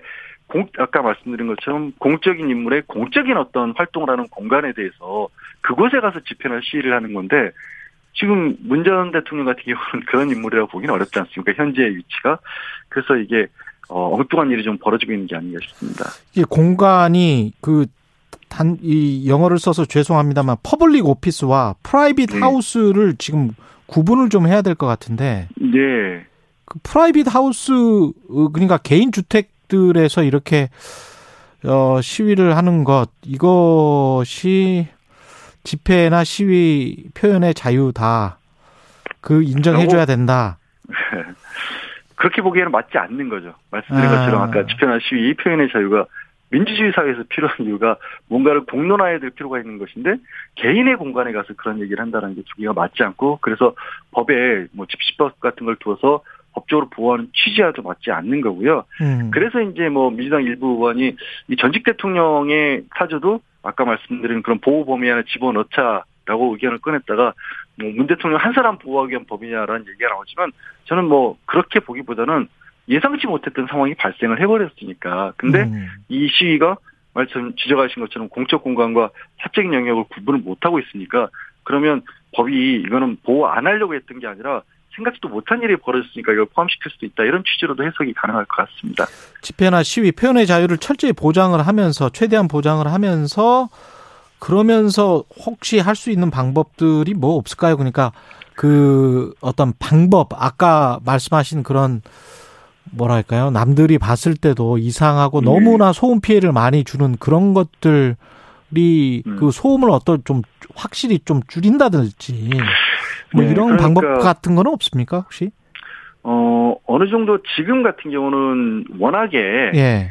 사실 우리가 이제 지금 같은 민주주의를 이루는데도 집회나 시위가 했던 역할이 분명히 있지 않습니까? 예. 예 그러다 보니까 이 그리고 한 번 또 잘못 자유라고 하는 게 위축시키게 되면 그렇죠. 또 엉뚱한 부작용이 있을 수 있기 때문에 조심스럽기는 분명히 예. 합니다. 그걸 전제로 하더라도 그게 그 내용이라든가 아니면 방법이 이게 누군가 다른 사람에게도 공감을 얻기 어려울 정도의 지금 얘기를 하고 있다라면 음. 여기는 좀 넘어갈 좀 시위의 자유로 보호할 수 없는 게 아닌가. 지금도 아까 말씀드린 양산에서 지금 들어오는 내용들은 이게 일반적으로 다른 사람들이 뭐 통상적으로 공감할 수 없는 좀 음.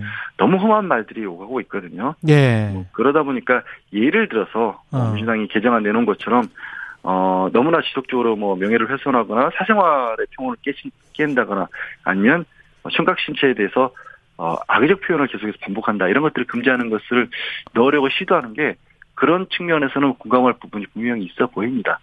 근데 기업 뭐 가령 강남역 쪽 가보면 뭐 느끼시겠지만 네. 기업 네. 바로 앞에 어떤 그런 비슷한 그 플랜카드랄지 뭐 이런 것들이 있지 않습니까? 네. 이런 거는 어떻게 생각을 하세요? 그러니까 그런 부분도 예. 거기에 대해서도 뭐 이 주변에 거기도 시위가 여러 가지 양상들이 있습니다. 저도 음. 가끔 이제 보면. 근데 주변에서 뭐 크게 소음을 일으키다거나 아니면 일부러 주목해서 보지 않는 좀 어려울 정도로 하는 분들도 있고. 예. 어, 뭐 본인이 굉장히 뭐 사실 힘들겠다라고 해서 가끔 뭐그 굉장히 장시간 동안 그 위에서 어 지금 노숙 어, 저 야외 농성을 하시고 이런 분들이 언론을 통해서 알려지기도 하지 않습니까? 음. 고통스럽겠지만 이제 그런 방법 같은 경우에는 어, 그게 그분의 어떻게 보면은 원래 달성하려고 했던, 그러니까 다른 사람들로 하여금 자신의 목소리에 좀 귀를 기울이게 하는 그런 방법을 찾으신 거고, 선택하신 음. 거고, 예. 다른 분들 같은 경우는 소리는 많이 내는데, 어. 오히려 주변 사람들이 눈살을 찌푸리면서 지나가는 경우들이 있지 않습니까? 그렇죠.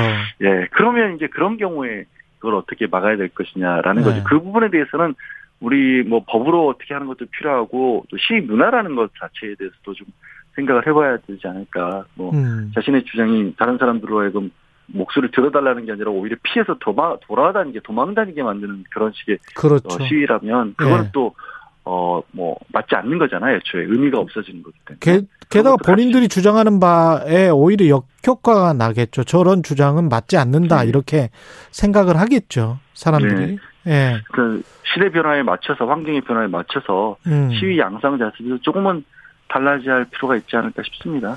근데 그게 이제 법, 집시법 개정까지, 법 개정까지 가야 되나요? 그게 저도 이제 아까 이제 공감하는 부분이 분명히 있다고 말씀드린 거는 분명히 또 절박한 상황에 내몰린 어떤 약자들도 네. 많을 거란 말이에요. 네. 그런 것들이 음 아까 말씀드린 공적 음. 공간이나 사적 공간이나 이제 기업 같은 경우에는 이런 부분을 좀 강조를 하는 것 같아요. 네. 기업 활동을 하는 것들도 있지만 예를 들어서 기업들은 요즘에 일정 규모 이상이면 이제 사내에 유치원 같은 것들도 어린이집 같은 것들도 있는 경우가 있잖아요. 음. 근데 그런 곳들에까지 이제 소음이 들어가게끔 만든다거나 이러면 또 그거는 아까 말씀드린 사적 공간에 대한 침해가 되기 때문에 그렇죠. 그걸 그리고 이제 우리 그 사회가 가지고 있는 도심지라고 하는 특성 때문에 어느 공간에 가도 그런 아, 문제가 또 중복해서 발생할 수 있거든요. 예. 예. 그래서 그런 부분들을 이걸 좀 계기로 해서 그러면 그런 어떤 아까 말씀드린 분명히 필요한 집회나 시위의 자유 이런 것들을 보장해주는 선 안에서 우리가 어떻게 그 다른 사람들의 사적 이익과 좀 충돌을 최소화할 것이냐 이런 부분에 관한 연구 이런 것도 좀 장기적으로 같이 좀 해봤으면 좋겠습니다. 법으로 당장 이것만 막자 이조항 넣자 이렇게 끝나는 게 아니라. 그 마지막으로 저 화물연대 그, 그 운송 방해 같은 거 있지 않습니까? 예, 그럼 예, 예. 법적으로는 분명히 불법일 텐데 예. 어떻게 대응해야 될까요, 정부가? 아, 글쎄요. 이게 이제 뭐 운송 방해라는 음. 걸 직접적으로 적용을 하긴 했지만 음, 우리 이제 예전부터 파업 같은 경우에도 생각지도 못한 방법으로 했을 경우에는 법원이 업무 방해를 적용을 하지 않습니까? 예. 그게 이제 엄격하게 따져서 법적으로 봤을 때는 그게 틀렸다라고 말씀드릴 수는 없습니다만 뭐 대법원이 음. 판례로 그렇게 맞다라고 얼마 전에 인정을 했기 때문에 예. 다만 이 파업이라고 하는 것 자체가 왜 벌어졌는지를 해결하는 그렇죠. 건 예. 저는 이제 법은 저도 변호사지만 법은 항상 마지막 순간에 들어가야 된다라고 보거든요. 예. 예. 이게 당장 이건 불법이라고 나누기 시작하면 예. 대화가 끊깁니다. 예. 여기까지 하겠습니다. 예. 네, 알겠습니다. 예, 양지열 변호사였습니다. 고맙습니다. 네, 고맙습니다.